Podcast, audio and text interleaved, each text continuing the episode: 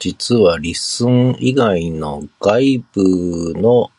ポッドキャストサービスでホスティングしているエピソードは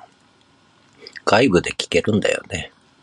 えー、リッスンでフォロー限定に、フォロワー限定にしていても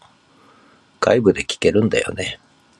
だからリッスンでフォローすることのメリットは文字起こし記事が読めると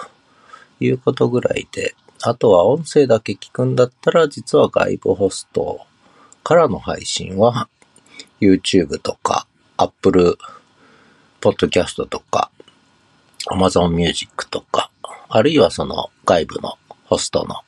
プラットフォームとか、外部で聞けるんだよね。えー、それはそれでいいと思っているんですけどね。で、むしろリッスンで文字を読みたい人だけフォローしてほしいと